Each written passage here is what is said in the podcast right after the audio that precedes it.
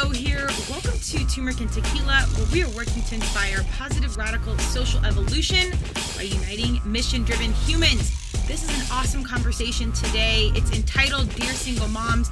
I'm welcoming Vicki Severson to the TNT Mic. She has an incredible background from being a teen mom to a model, a sports radio personality, a paranormal investigator, a tornado chaser, but like I said, most importantly, a mom. And she's the founder of Buckshot Media. They are doing big things with big names, including Duck Dynasty and Black Rifle Coffee.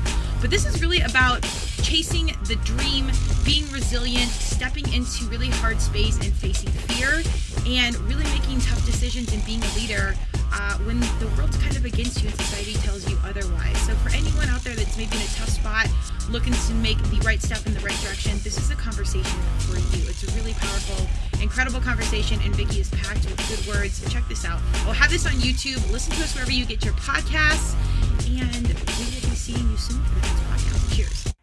Welcome to Turmeric and Tequila with your host, Kristen Olson. Questioning a better way, one gracefully disruptive conversation at a time.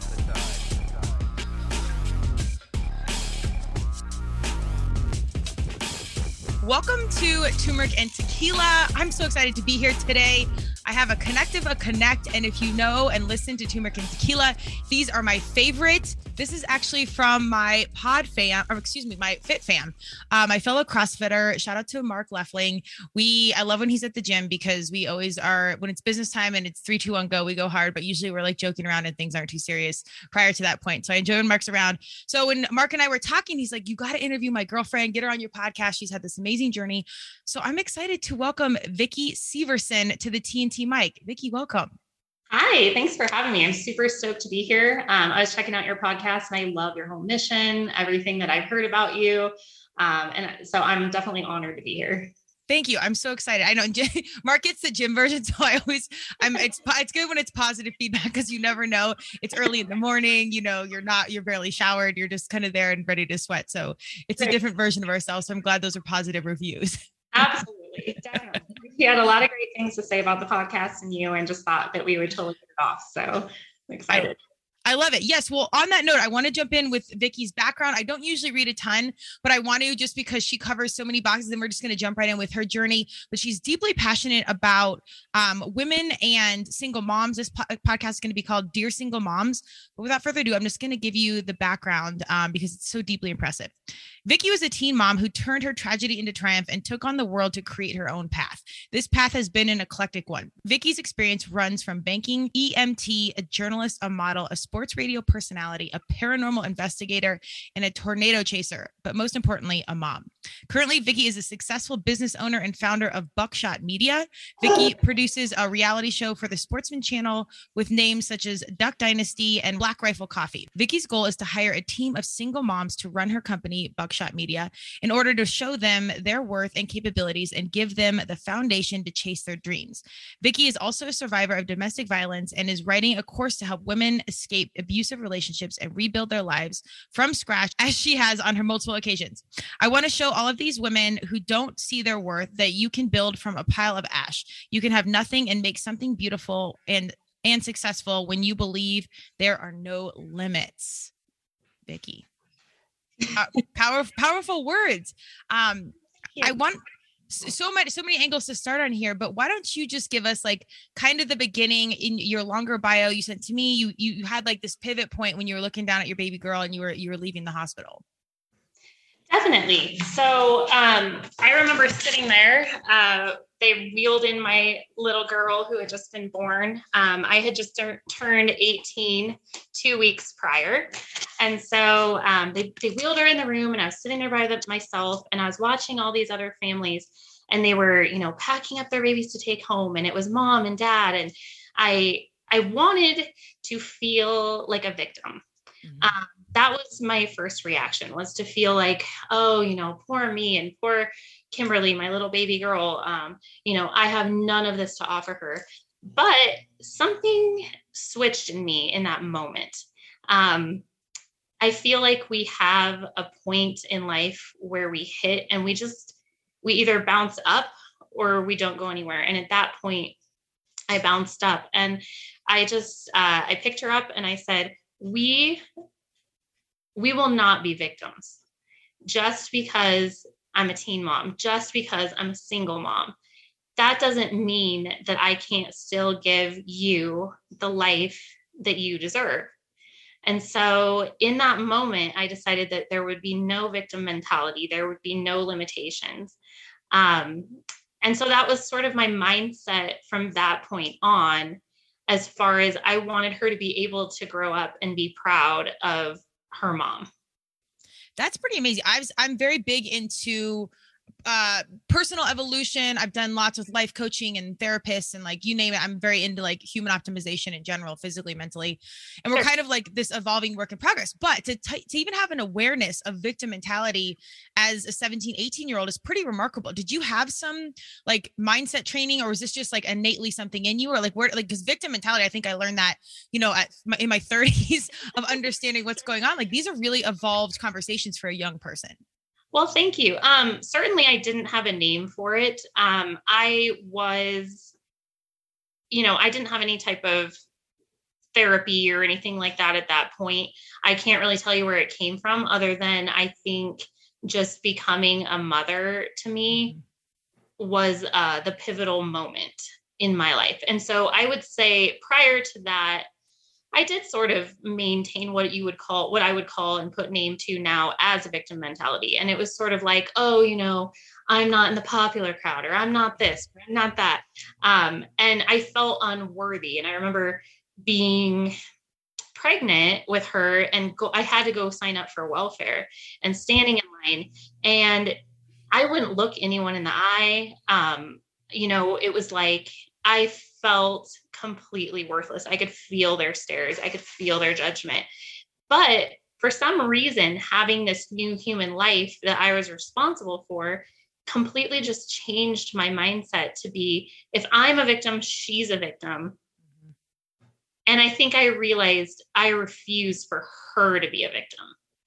So I think that's where it switched. I just didn't have a name for it at the time, other than like, let's do this, you know? Yeah.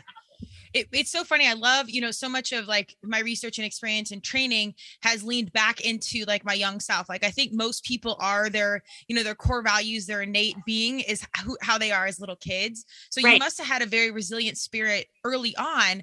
And then you were kind of fast forward and shoved into these very like adult decisions. But intuitively, I think you can even look back and see this theme in your life where there's a problem at hand or there's an opportunity, however your mindset views it. And then you just take it on and you step through that. And I think that's the most important piece, I think, not only for single moms to hear, but anyone, that regardless of what's in front of you, you have to kind of step through the gates and just approach it the best way you can and see what happens. Absolutely. I think that challenges or, even things that we go through in our lives that may be traumatic, they can either shape us into a person who can bring their A game, or they can completely tear us down. And we have that choice. Everybody has that choice. Mm-hmm.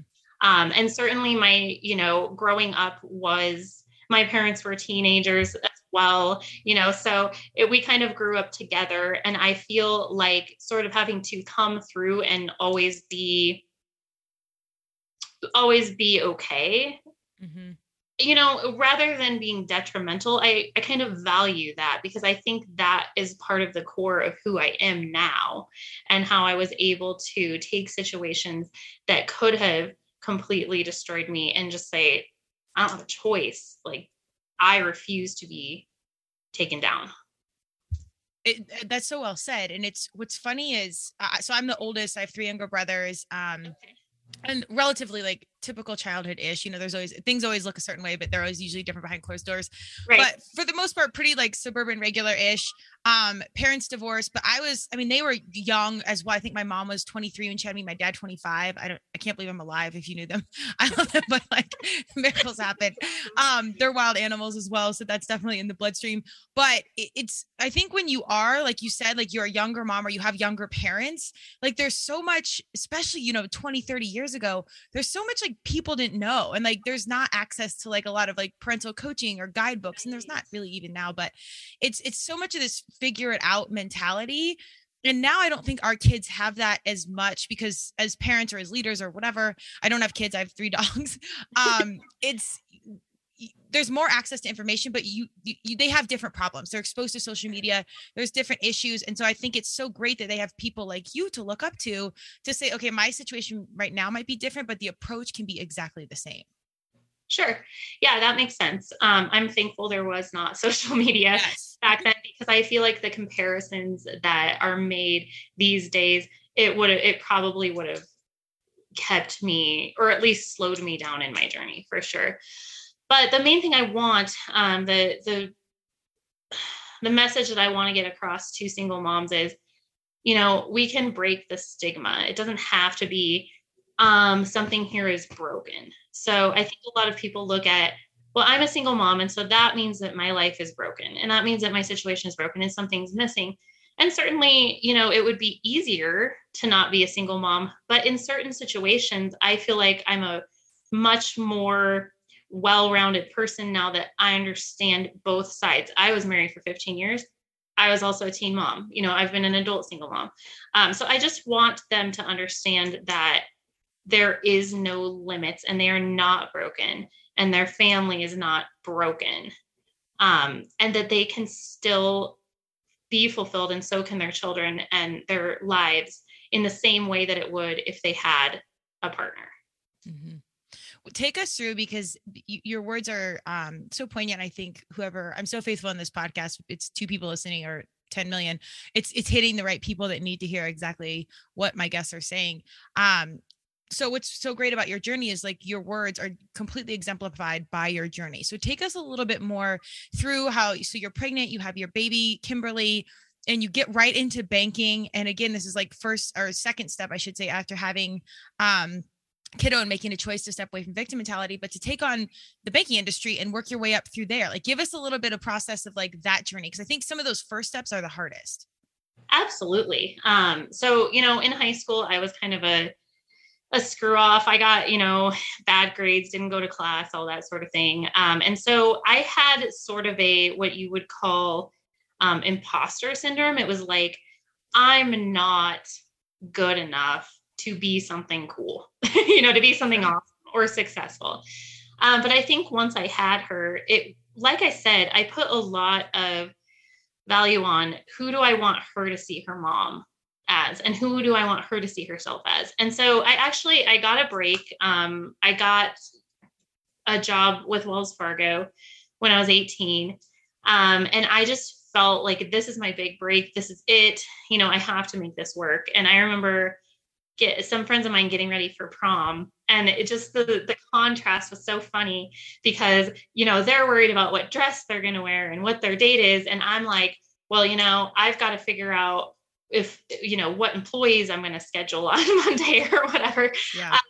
So I worked my way up to be a branch manager. I was a branch manager when I was 22. I faced a lot of pushback on that. It was hard to have people my age now, you know, in their 40s or 50s, who were my employees. It was a hard time for them to be respectful and that sort of thing. So it certainly wasn't an easy journey. I did have to prove myself, but I think it's sort of like the gym, right? You start out, you're a little bit weak, right? You haven't built up this strength yet. And then after a while, you get to a point where it just comes naturally. And so I think it was the same for me. I had to go through this process to kind of shape myself into someone who demands respect, who demands more for my life and more for my daughter's life. So it, you know, at first it was like, oh, you know, I'm apologizing for being me, and I'm apologizing that I'm 22 and I'm your boss. And after a while it was like, you know, yeah, F you. Together, because this is who I am and I'm not apologizing for it anymore. And I think that was a big turning point for me as well, was just embracing myself and who I am and making no reservations about it. Again, like huge life skills. And this is, people have to keep in mind, this is 20, 30 years ago. Women have battled their way up in the ranks now, but we still see pay inequality, all things happening 30 years ago as a 22-year-old in a male-dominated industry is, I mean, you were put on point to blaze trail literally from like 0 years old. Like these are really early things and like early adult conversations that, you know, on my podcast, I say God, universe, Madonna, whatever you believe, are like, they're lining you up for like bigger things very early on. So you get through banking industry. At what point did EMT, when did we switch over to like more medical and the passion driven of EMT and all that situation? You know, honestly, that was kind of a turning point in my life. So I was married for 15 years and got divorced. I had 2 other children with my husband. And so once we got divorced, my oldest daughter, Kimberly, I had homeschooled my kids for about 8 years. And so she graduated early, went to college, met her now husband. And so she actually moved out of the house when she was 16. Oh, wow. Okay. She was just like ready to go. And so I was left kind of like, well, now what? Being a mom has been my whole life. And now it's me and my 2 kids, you know, I'm getting divorced. I was terrified because I didn't know how I was going to provide for myself. I forgot how, you know what I mean? I felt like I forgot how. And I also realized that I had a lot of residual trauma and damage from my earlier experience with being a teen mom and with being left on my knees in the driveway, begging, you know, this boy not to leave me. And so a lot of that kind of got stirred up during that time. I had to do a lot of soul searching.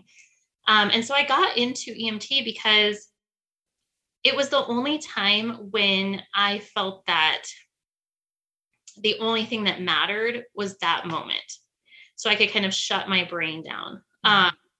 And just a quick side note. So in the meantime here, I had done a lot of modeling and things like that. And, you know, modeling is great, but it's also not great for the ego. Yeah. And so I had sort of started to base my worth upon how I looked and how I was perceived. But when I was an EMT and I was there and somebody needed me and it was a literal life or death situation, they don't care what I look like. My worth to them is that I'm there for them in their worst moment. So it's really more of a healing process for me. There's a quote that a lot of people say in EMT, and it says, I didn't become an EMT, you know, so that people would respect me. I became an EMT because I realized that I was bleeding, and the only way to stop the bleeding was to stop someone else's. And that really resonated with me. So I think that was a step in my life that I had to take in order to kind of come away from those old thinking patterns and realize that there's so much more inside of this shell than a smile or, you know, a pretty picture or a good mom or all of the images that I had made of myself that were now destroyed. I wasn't a suburban housewife. I wasn't married. You know, my family was, as I thought at the time, broken. I was broken, but none of that was true. I just had to kind of go through this process in order to discover that. That's really powerful. And I think that people can hear that and understand that healing can help from healing others. And even if you don't have access to like really intense formal therapy, or maybe your mindset's not even there yet, kind of just following your gut and your intuition and listening, like the path will kind of lead you to a space if you choose to heal or you choose to want to get better in some capacity. It's amazing how you can heal in very different ways, and, you know, opportunities will present itself. I still applaud your mindset, because these are, again, really hard things to lean into when, you know, especially when like old wounds, when you're really young, kind of come reopen to navigate that and find a way and then see it as healing. How long were you an EMT for? For about 2 years. So I did a little bit of, it was mostly 911, working on the ambulance. I worked with Aurora Fire, and then I went out, the kids and I went on an adventure, and we moved out to Brush, Colorado, into this little farmhouse, and decided to try the country life. And so I worked rural EMS at that point. Oh, wow. Okay. I think I kind of came into my own, and kind of owned that whole thing. So yeah, about 2 years, and I'd still be doing it, other than the fact that, unfortunately, it's not financially very lucrative. So I had to make some tough decisions, but I still feel that that was a big turning point for me in understanding myself a lot better. Absolutely. And I love the 180 from modeling, which is a brutal industry. Oh, I always tell my kiddos, like, you got to follow your heart, but man, anything like acting, Hollywood, modeling, and now it's social media and I'm marketing branding. I literally started this podcast to disrupt some of the messages that aren't true, and highlight like our real life influencers like you, because the industry and the mindset is so all consuming. So I love that you had that awareness to go from literally where an industry does put value to how you look. I mean, that's literally what it is to now it's a skill set and you're actually doing something. I hate to say it, that truthfully matters, saving lives and showing up for people when you need them most. So I think that's really deeply relevant in today's day and age, because social media is like, you're constantly comparing yourself to models. And the brutal part now is it's not even models. These are not real humans. It's all filtered and edited, and it's a whole different level. Absolutely. I do want to hear a little bit more about this farm life. I eventually want to have like land far away, so my dogs mostly can run like wild animals free and just like have space to get away. But tell me what you learned about like just being away in the tornado chasing, the paranormal. Like, let's get into all these fun details. Oh, for sure. Yeah. So like I said, that was kind of part of when life was changing for me. And I was like, what's next? And it just kind of got into my head. I drove through Brush one day and I was like, you know what? I think I want to live here. So I don't know if I'd recommend this, but what I honestly did was found a house, signed up for a house. I didn't even know where I was going to work. I had zero plan. It was just like, all right, pack up, 2 weeks, we're moving to the country. Let's go. I went and bought a truck because I was like, all right, I got a truck. I'm going to live on a dirt road. And the kids and I just packed up and went. We went from, suburbia to the middle of nowhere. We lived in a cornfield. I had no one around me. The grocery store was 20 minutes away. Wow. And I was a very sheltered housewife for many years. So okay. I went from like, I don't take out the trash to, oh, there's a 2-foot snowdrift. I'm going to freaking handle this. And okay. So I moved out there, started working for the ambulance service out there. And like I had kind of told you, I just wasn't making enough money. And so I was walking down the street one day with the kids and I saw the newspaper and I thought, I've always been a writer, I've been in writing groups and things. And so I walked in just like, I just had this feeling and I was like, I'm going to write here. And I said, hey, are you hiring a journalist? And they said, well, we actually are. Do you have a degree? Where did you go to school? And I said, I'm a high school dropout. I have my GED, but I am a great writer. And they kind of laughed me off. And they said, well, you have to have a degree. And I said, well, here's the thing is I've gotten this far in life without a degree. So I said, here's a challenge for you. Give me the title of a news story. I'll teach myself how to write AP style. I will find a story that fits the title. And if you publish it, you have to hire me. And so their editor, Bob, who became a good friend of mine later, he said, okay, here you go. And so he said, homeless for the holidays, have fun. It's due on Friday. And so I went and sat in the park. I was really stoked because I'm really all about like helping homeless and understanding that they're like kind of dehumanized. And so I went and sat in the park. I met this man, his name was Floyd. We had a conversation and realized that he was actually this brilliant man who had made amazing accomplishments in his life. But like many of us, he had, 2, 3, 4, 5 things happen in a row that had landed him in this position. And so I wrote a story on him. And the story ended up being the cover story for the newspaper, and they hired me. So I ended up I'd work half the week. So I'd work 72 hours EMS, and then the rest of the week I would work for the newspaper. So it was kind of and it was really fun because I got to bring the kids with me for a lot of the news stories. And quick fun story, we were driving down the road one day and we saw a car accident. So I pulled over and I was like, oh, I'm going to go help, And so I start running over to help, and the kids roll down the window and they're like, Mom, you're the news. And I was like, oh yeah, I am the news. Mom, do I help or take a picture? I don't know what to do. So it's kind of fun, but to learn how to be independent and to kind of become the three amigos, like it's us against the world and we can kind of handle anything together. So that was a very fun experience for me.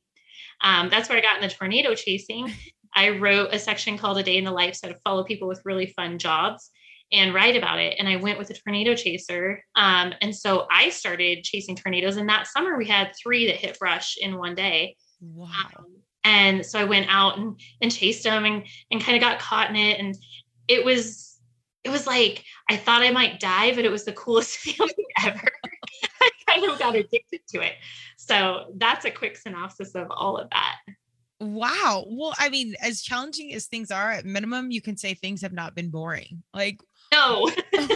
What a ride. Okay. So we're in Brush. We've got all these eclectic things. I'm really curious, just on a quick note, tell me about the paranormal situation. Was this in Brush as well?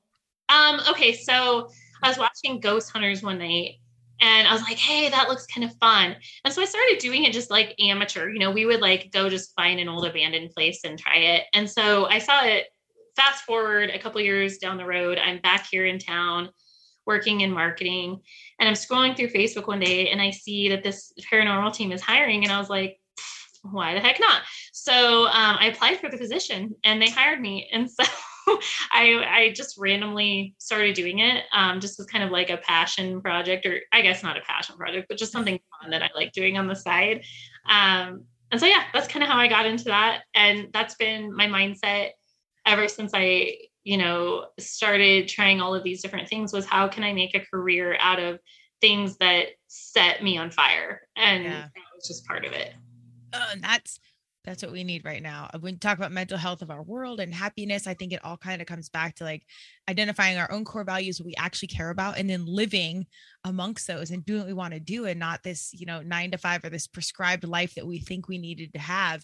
And it's ironic that back in the day, your view was like all the things I don't have, but now in reflection, I would look at it and think like, oh my God, look at all this freedom you did have and all these things you experienced, versus like being, you know, married for 40 years, doing one job that you didn't love. Like it's all about that perspective. And from my perspective, I feel like you've had these extraordinary opportunities and lived like an experienced life.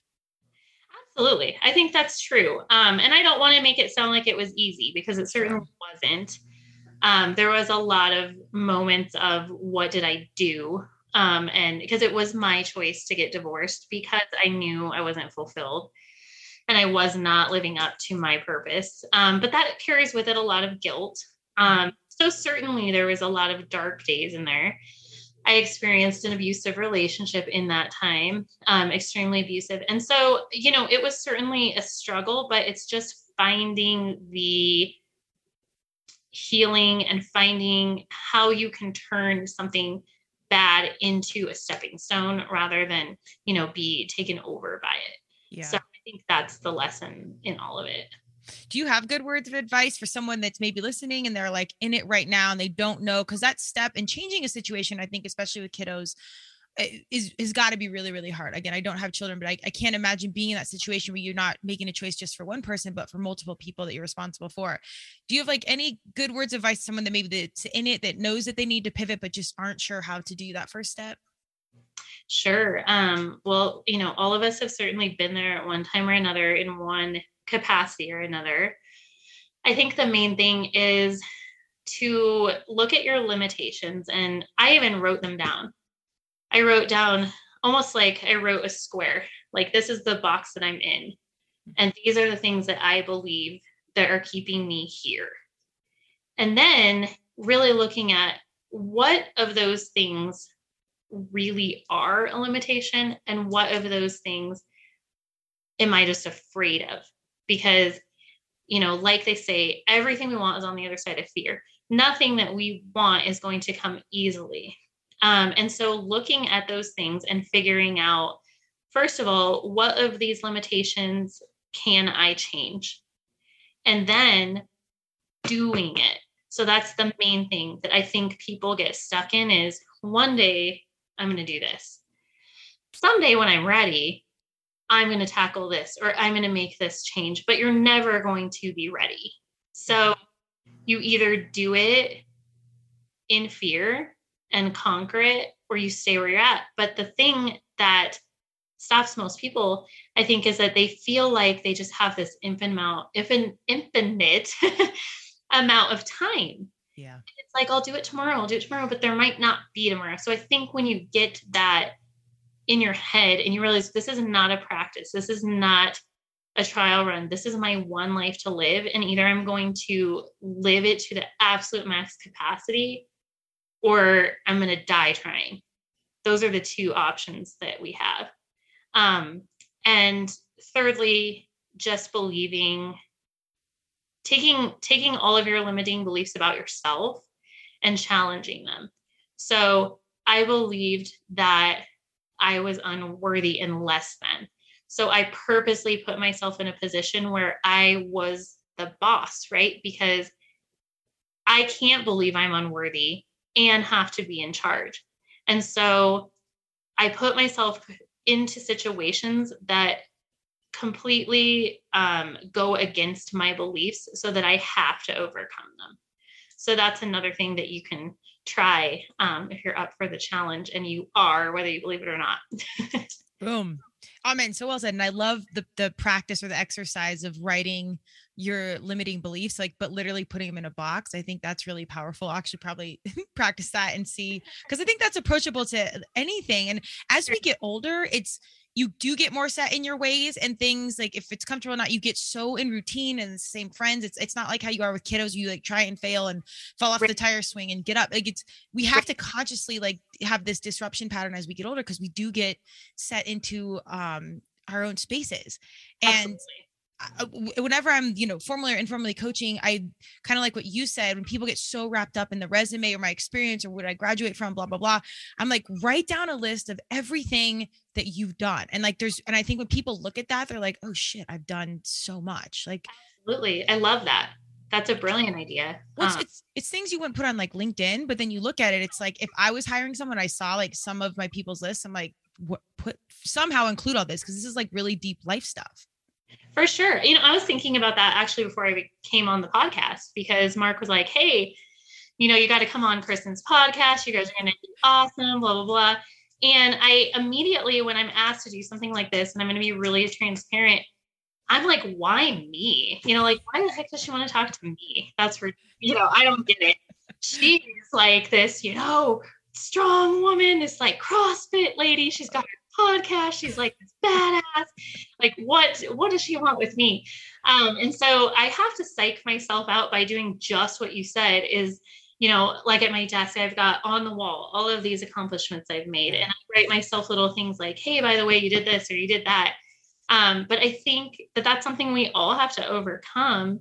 And the way that we view ourselves, we have to realize isn't necessarily the way that other people view us. So even to be on this podcast, I had to kind of psych myself out like, all right, Vicki, you're pretty cool. Yeah. I was just like, just own it. And so here we are. Yes. Well, I'm really glad you shared that, because on the flip side, even when I was starting this out, I'm like, who the F is going to listen to it? What is turmeric and tequila? Like, I just felt called. And I say this for you and all my future guests and to all my past guests. I started this because in marketing and branding, and this, you see so much smoke and mirrors, and you see a lot of people with a lot of notoriety, maybe that don't really have that important of things to say, but because of the way they look or because of the people they know, they're launched into this. And my mission isn't to like bring those people or those situations down. It's to highlight the ones that are doing it, that are living it, that are, I say influencers IRL, in real life, that are really living extraordinary lives. They just don't seek this influencer spotlight. But on the flip side, if all of our kiddos are consuming reality through their cell phones, someone has to shine the light on like really varsity humans doing varsity shit, because that's what's real. And that's what's going on. So I have the same fears as a host. I'm like, who the F's going to listen? So I like that you to share that, because like this constant mindset of like not being enough when new situations approach impacts all of us. I mean, it's never not there. Absolutely. Yeah, definitely. And I think that that's why we need to surround ourselves with people who have an overcoming mindset, and put ourselves in positions to meet those people, even if it's uncomfortable, because that's going to be your cheerleaders. Those are going to be the people that hold you up. It's easy to surround ourselves with people who have limiting beliefs, who are in a negative mindset, because it doesn't cause us to level up. But, getting to know people like you, when I'm checking out your podcast, I'm like, she's this beautiful blonde that has like this amazing podcast, and easily I could have been like, oh, whatever, I'm not going to talk to her, but instead I'm like, I want to be around people who are smarter than me. I want to be around people who are more successful than me. Even people who, this is something interesting, but I look at people who I might be jealous of or who I might dislike. And that's not you at all. But you know, I take people who I'm like, oh, you know, normally we would be like this, you know, this chick, you know, she thinks she's so cool. But I try to get to know those people because there's a reason that I'm triggered by them. And part of it is that they have something I don't, and maybe I can learn from them. Mm-hmm. So that's one thing that I try to do is I try to look at people that I might be kind of jealous of, or I might be kind of intimidated by, or whatever. And rather than write them off or try to, like, you know, put up my walls and be negative about them, it's like, okay, teach me something that you know that maybe I don't know, and we can be friends, you know? And that's so powerful. Best friends of women that I, you know, I first meet and I'm like, oh, you know, and then now it's like, they're a totally different, amazing human than I ever, and I've learned and grown so much from knowing them. Oh, I love that so much. And that's such an important conversation, especially amongst women, because I'm really powerful about disrupting the narrative that, you know, women are catty or we're against each other, or blah, blah, blah. Because most of the time society has put us like, that is very much a prescribed reality. Like you see Mean Girls and all these things, right? Like it's women versus women. And that's really how we are set up. And like the conversation is like, it's all competition about to us getting a man or whatever. And like, there's so much from society to unpack. So I love when I see women helping women and really having that awareness, because anytime you do feel that jealous or envy, and I'm reading Brene Brown's Atlas of the Heart right now, she talks about like those terms. Yeah, you'd love it. I really recommend it. I'm not a good reader, so it's taking me forever, but I strategically like gave a book to each of my, two of my best friends, and like we're reading it together. So it holds me accountable. But it's really good practice, like understanding, like if I feel something, that's personal intel of like my own insecurity or my own imposter syndrome or whatever, like let's lean into that. And what you do is so fabulous of like leaning in, understanding, because you might miss out on like some of the best friends of your life or boyfriends or relationships are like really important things that are meaningful. Oh, for sure. I think, you know, the way that a lot of us navigate life is like, well, I'm triggered by this person or this situation, so that means something's wrong with them. That means something's wrong with that.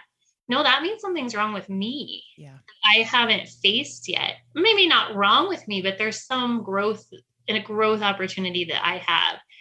And I even look at that a lot in my relationship. You know, Mark and I are both fiery people. We're both intense. We're both passionate. And so it would be easy to let that be a problem. But, you know, we've helped each other so much to grow just in recognizing that, you know, and in recognizing that when somebody makes me feel insecure, they can't make me feel any way. Right. I'm feeling insecure because I need to do some more work. And we all have continual work to do for our whole lives. But, you know, the stronger the people are in your lives and the more we can build kind of a village around ourselves that we all need, then the better off we'll be. And that takes an open heart and that takes courage.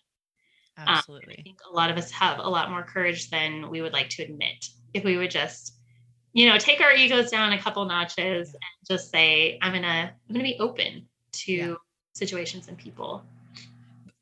I agree. And that's hard. Cause again, we're in society, like we don't really, you can kind of grow up, get a job, stay in your house, do your routine, and you don't really have to have courage to do very much. So then the smallest things become big things. Yes. So I love your mindset of like this constant improvement, constant calling yourself out. And I think even the takeaway there is just having grace in that, like we're constantly learning, like you're constantly not going to be good at something or not know everything or not be the best in the room. It's just about getting around people that are better than you. And that's one of my big things in life is like, whoever you are around will be you. It doesn't matter how grounded you are. I can look down like the big breakdowns in my life. And when I was like at my lowest and I'm like, I look at my environment, I'm like, well, of course I was like that. Like, look who you were around, what you were doing, like how against my core values it was. So it's like this constant like self-assessment.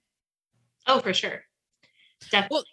Well, so now that we've done all this, and even if you've done the work of self-assessment, I feel like you are very have this deep self-awareness even as a young person. So it's within you. So I love to see you on camera, out there, like on podcasts, like in this social media world where where people can see and hear you in some capacity, even through your like creative projects. Cause I think it's really important that people like you are out there in front of and on like the camera and through like our cell phones again. So it's reaching everybody and particularly our young people. But tell me about Buckshot Media, like everything, all the success that's right now. I see some of the TikTok, which I was laughing with Mark. I'm like, I got to lean into TikTok. I just came for this podcast conference and like videos, everything. And I'm like, God damn it. One more social media thing I have to do, but I actually kind of like the video and it's so casual, but your guys are pretty varsity. So tell me about the company and everything that's going on now. Yeah, for sure. So Buckshot Media, I kind of started from ground zero. So, you know, I won't go into it, but I've had several times in my life that I've had to start from scratch. And very recently, in about the last year, I found myself in a situation where I was starting from scratch again. So we're talking ground zero, zero money in the bank, no job, no idea what the heck I was going to do. And I was sitting there and I said, you know, I'm going to revamp my marketing company to be representative of who I am. And I think that's what was stopping me was I was trying to do marketing for things that I don't believe in, for things that I can't get on board with. And I said, okay, so I'm going to make this outdoor marketing company. And it's like do or die, sink or swim. This is it. So I came up with Buckshot Media. I started reaching out to outdoor brands that I felt were way out of my league. Because I figured, you know, why not? And so I reached out to Rugged Legacy, which is a large apparel brand. I reached out to their CEO and I kind of did the same thing I had done with the newspaper. I just said, hey, these are some of the things I've done. This is me. Hire me. And he called me up at 5 a.m. one day. He lives in Spain. He said, get on the phone in an hour. I got on the phone and then I was their brand manager leader that day. So that's what got me started with that. And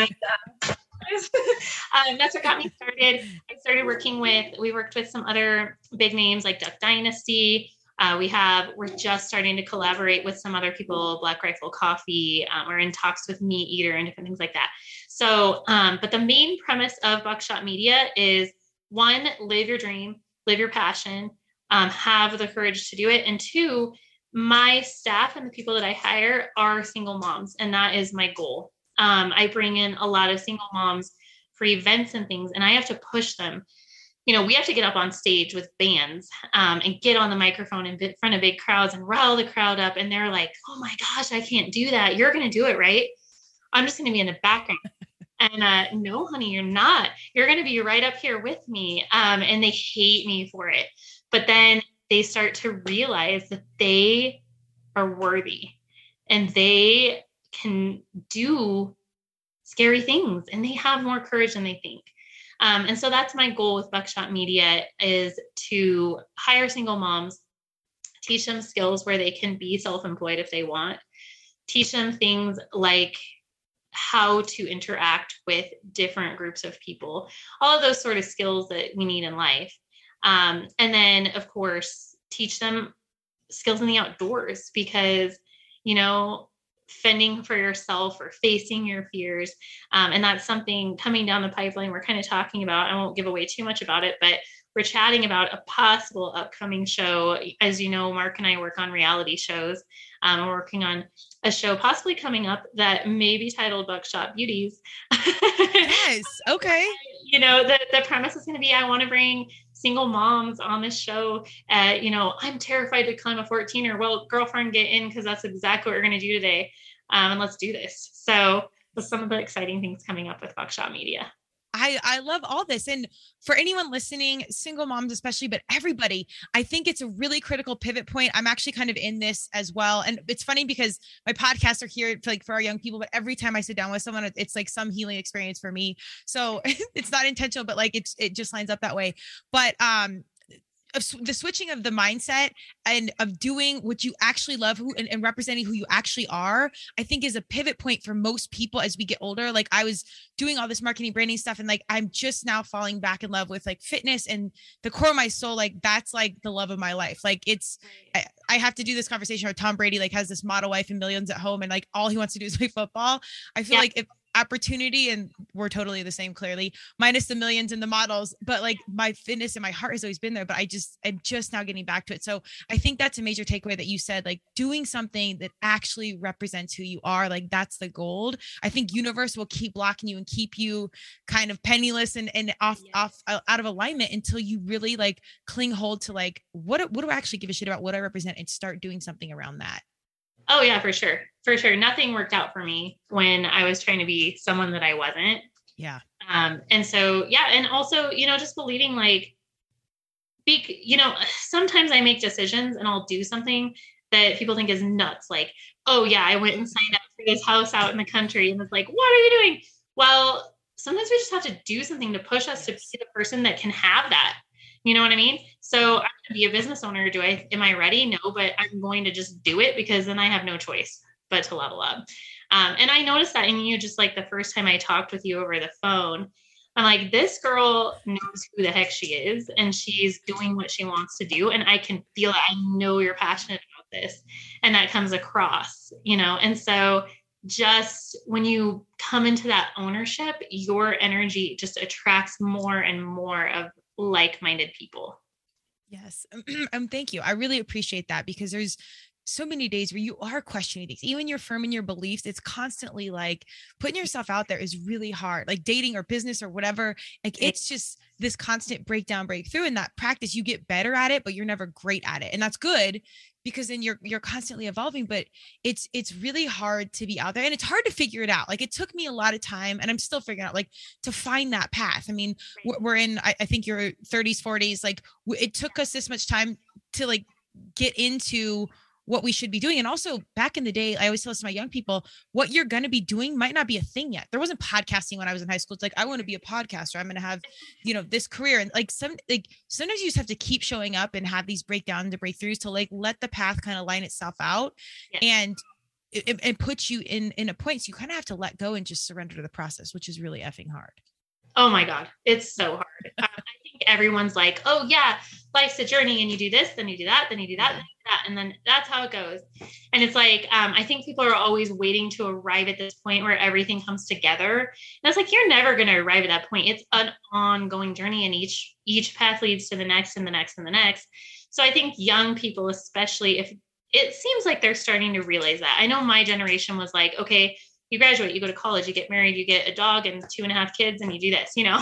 And so I'm seeing that in young people. I'm really proud of young people these days, because it seems like they're starting to understand, one, there isn't a norm. There isn't like, you have to be this one thing to be successful, to be deemed successful. And two, life is just an up and down. It's constant journey. It's not A to Z. And so I'm really encouraged in seeing that. And I want to continue to encourage young people these days, and especially young women, to embrace the fact that life really is a journey, and it's different for everybody else. It doesn't always have to look the same. Absolutely. Amen. And I have to ask you, because times are changing so fast, I'm assuming, and tell me if I'm wrong, when you say single parents, it's usually like if they chose to be divorced or they were never married, but like, it sounds like it's not by choice. But nowadays I have several friends that are choosing, you know, in vitro or, sperm donors, like having kids on their own in general. Like, are there two categories of single moms where it's like not by choice? Like, I'm assuming you want everybody, but has that conversation shifted where it's like, this happened, I didn't know how to do it, versus like, I intentionally chose this path?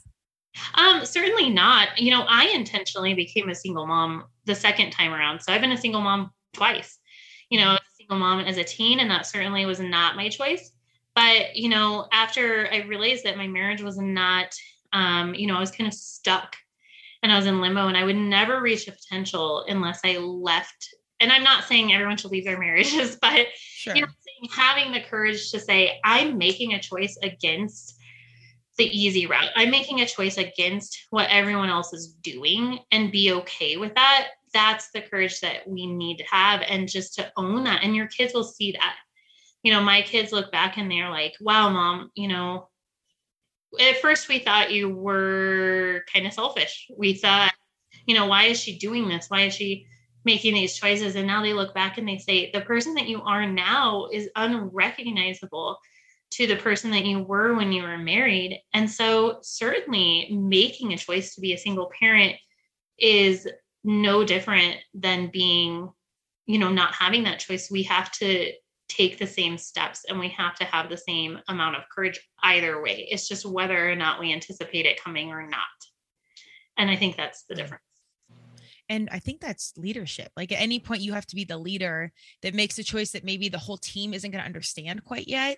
You've got to make the best choice you can for the team. And that's, and if that means taking care of the leader or self-preservation, like that's part of it. So you're such a, you're a remarkable example of resilience. And I love that you're a strong female. I love that you have young females in your household or have birthed them. But I love to see this ripple effect, and I will make an unsolicited consultation. I think you should do your own reality show and put it out there maybe in due time. I don't know if you and Mark have talked about that, but like showcasing like the journey, or maybe you do your own podcast. I don't know. I would just love for you to share your story even more, because I think it's just so phenomenal, I think, for our young people, particularly young women, to hear and see it. Well, thank you. Yeah. Thanks for that. I definitely, there's some stuff in the works with that. You know, I'm working on that course to kind of help people that are in abusive situations and things like that to come out on the other side, and you know, being able to work one-on-one with women who might be in that situation and coaching and things like that. So it's definitely something coming down the pipeline when I can find all of the hours in the day to make that happen. That's a whole other podcast, but it's real to like prioritize and get out there. But I'm so glad to see that opportunities coming in, and that you're right on time for society. Like it's like the doors more open as has ever been. There's of course, you know, still some barriers to be broken down and some glass ceilings to break.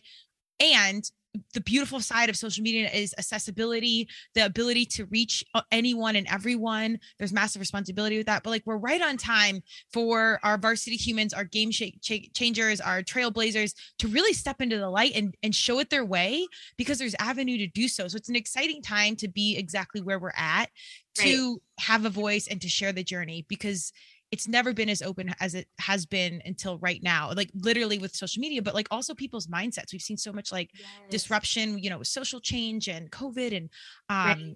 it's an exciting time. There's a lot of hard things going on, but there's it's an exciting time if you can switch your perspective slightly of seeing some of this like major change happening right in front of our eyes.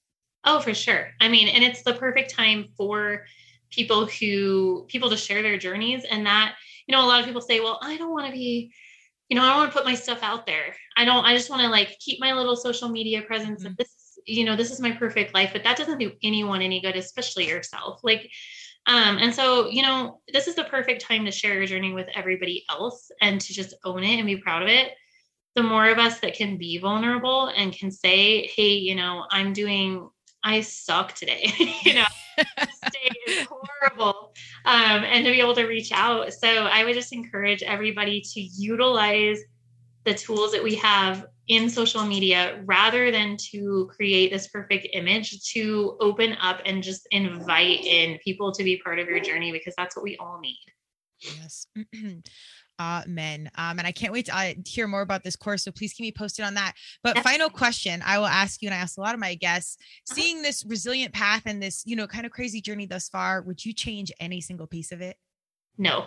That sounds nuts, but you know, I've even thought of some of my worst days and I would relive them again, because I certainly would not be at this point if I hadn't conquered those days. And that's the one thing I'll leave everyone with. If you're in the time period where maybe today is your worst day, maybe yesterday was, maybe tomorrow is, we don't know, but what you believe today, feelings aren't always facts. And it may seem like it's impossible, and it may seem like this is how it's always going to be, but I'm going to promise you it's not. You don't know what's around the bend. And so just keep going, keep your head up. And be open, invite people to walk that path with you that can help you, and believe in yourself, believe that it's going to be okay. I promise you it's going to be okay. There's been many days where I didn't think so, but here we are. So keep going. There you have it. I love feelings aren't always facts. I'm definitely going to write that down. I think that's, yeah, really... I have to remind myself that about every hour. Yeah. I know. Oh no, there is no, like you said, the high-low days, like it's very real all the time. And there's very, humble moments, I think, that continue to keep us grounded. Yes. But I'm excited to see the community that starts to follow you, because single moms, but female leaders, people that took an alternative path, which is so many of our young humans at this point. Yes. I'm excited to see like the following that grows around you. So I will definitely keep tabs of that. But where do we find you? Hit us with website, social media, anything you want to share. Yeah, absolutely. If you want to see more of my personal journey, you can follow me on Facebook, Vicki Severson. You can just at Vicki Severson. And you can also follow Buckshot Media on either Facebook or Instagram. I do. I'm very open. I'm very personal. You're going to get to hear the good, the bad, and the ugly. And I would love to interact with you guys on a daily basis and just kind of keep each other accountable and encouraged. Boom. Again, I'm so excited to see where this journey kind of goes. And I really champion your vulnerability and putting it out there and just being so real and honest. It's such a refreshing breath, as you know, in the marketing space, particularly in health and wellness and, you know, lots of smoke and mirrors. So I'm so glad you're bringing the reality to reality TVs and situations and just kind of showing it all, because that's what we need. So perhaps in like 6 months or a year or something, we can check back in and see what's new and what's growing. Totally. I would love to. And I'd love to keep up with you and your awesomeness as well. So definitely honored to become a new friend with you. Friend of Turmeric and Tequila, going to be listening to all of your upcoming episodes. So go us, go team. Yes. And everybody out there, just keep on going and do something awesome. I want to hear about it too. So reach out, check out what Vicki's has going on. Vicki, I appreciate your time and energy, and let's chat again soon. Absolutely. Thank you for joining Turmeric and Tequila with your host, Kristen Olson. Tune in next time, and don't forget to subscribe on Apple, Google Podcasts, Spotify, or wherever you listen.